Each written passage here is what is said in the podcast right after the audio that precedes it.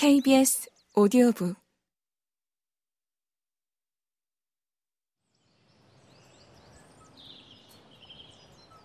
박 씨는 아까까지만 해도 대처낸 시금치 모양 풀 죽어 새우등처럼 잔등을 꺾고 다 죽어가던 오영감이 어떤 까닭으로 그렇게 기세가 등등하게 되었을까 의아해하지 않을 수 없었다.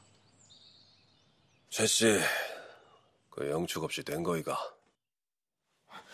영감님 말씀대로 털끝 하나 상하지 않고 죄가를 물려 데려오긴 했습니다만 아니, 저 박씨는 어쩐 일로 여기서 서성거리고 있습니까요?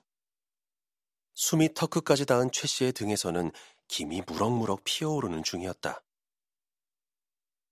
저 사람도 알만한 사람일 것 같아서 말이야. 뭐 아무튼 안으로 드세. 어느 방이요? 우리 방이요? 아님 영감님 방이요? 우리 방이지 두말할 게 뭐 있네. 성금이가 있을 텐데.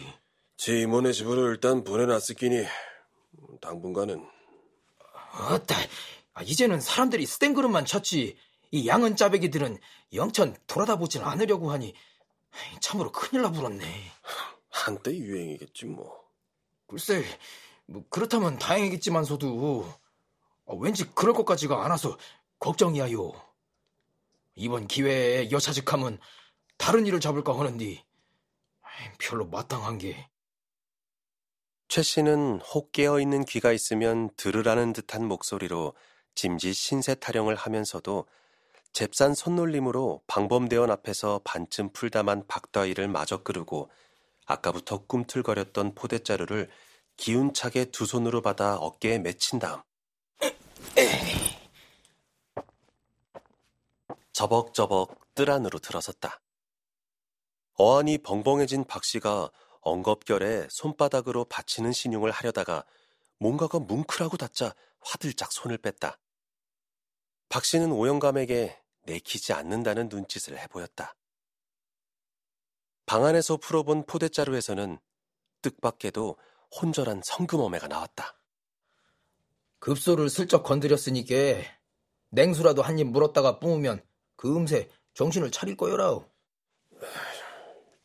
자네한테 너무 몹쓸 짓을 내가 시키.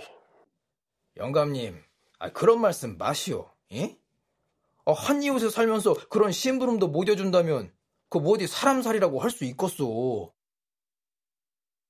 양은 자배기를 잔뜩 얹은 지게를 지고 이것저것으로 도부를 치며 팔러다니던 와중에 최 씨는 오영감을 버리고 도망친 성금어매가 딴 살림을 차린 집을 아주 우연찮게 발견하고 말았다. 길가에서 그를 세워놓고 양은 함지를 고르던 가발 장수가 시간을 끄느라 이런저런 얘기를 씌월거리는데 귀가 솔깃한 대목이 있었다. 방금 전에 들른 동네에서 어느 젊은 안악이 콩고물을 빻으러 방앗간에 갔다가 부주의로 피대에 머리카락이 말려 올라가 몽땅 빠지는 바람에 본의 아니게 백호머리가 되었다는 거였다. 그래서 방금 그 안악의 가발을 맞추고 나오는 길인데 자기가 보기에는 그 젊은 안악이 아무래도 어느 사내의 씨앗쯤 되는 듯 싶더라고 묻지도 않은 토를 달았다.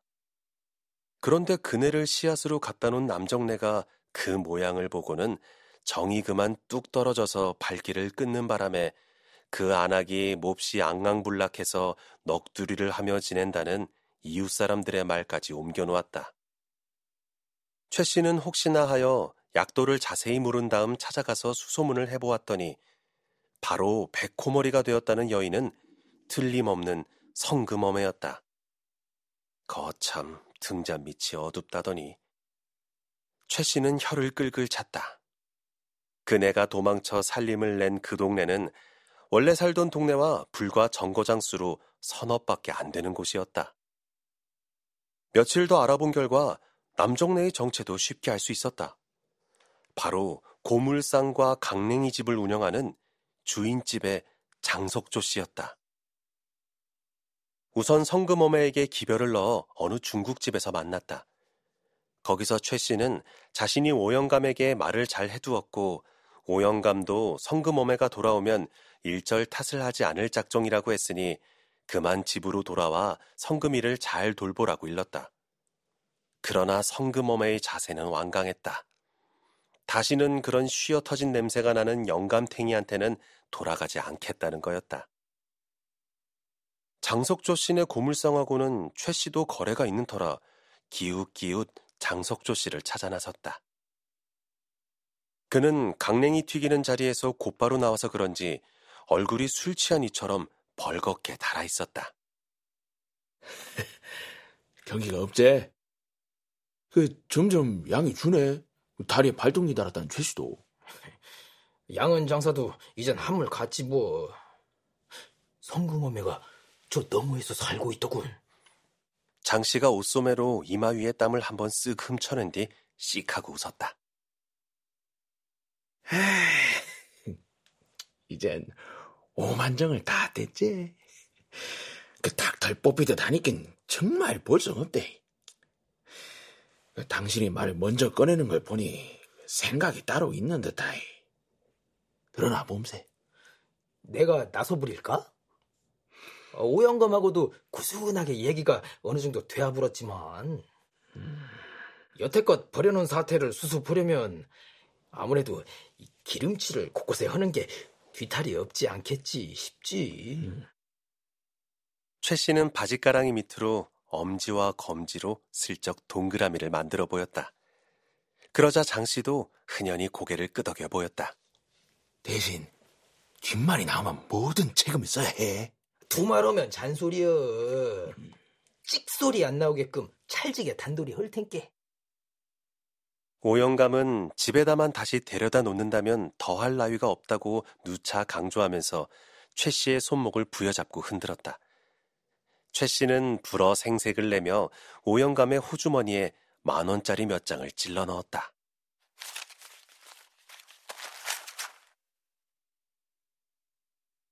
아니, 그런데 그 도망갔다는 이 아짐씨는 어디서 이 모양으로 끌고 오는 겁니까? 내 사마 정신이 다 아득해서 말입니다. 그러면 제시가 알아냈다네. 멀리도 아니고 요 정수장 못 미쳐 동방에서 살림집을 내고 있었다는구만. 아니 누구랑 말입니까?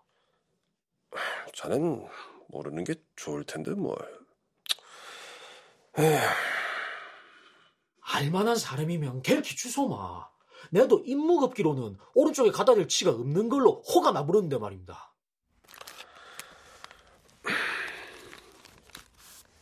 바로 주인집 장석 조일세. 가슴팍에서 담뱃값을 빼물었다. 아니 그 장가가 어떻게 영감님 마누라를 후립니까? 세상에. 장석조 그치가 인연이 차린 살림집에 드나드는 걸 최 씨가 똑바로 목도하고 왔단 말일세. 모두들 입을 다물었다. 창밖이 그동안 희부유하게 밝아왔다. 그제서 정신이 드는지 재갈 물린 여인이 신음소리를 내기 시작했다.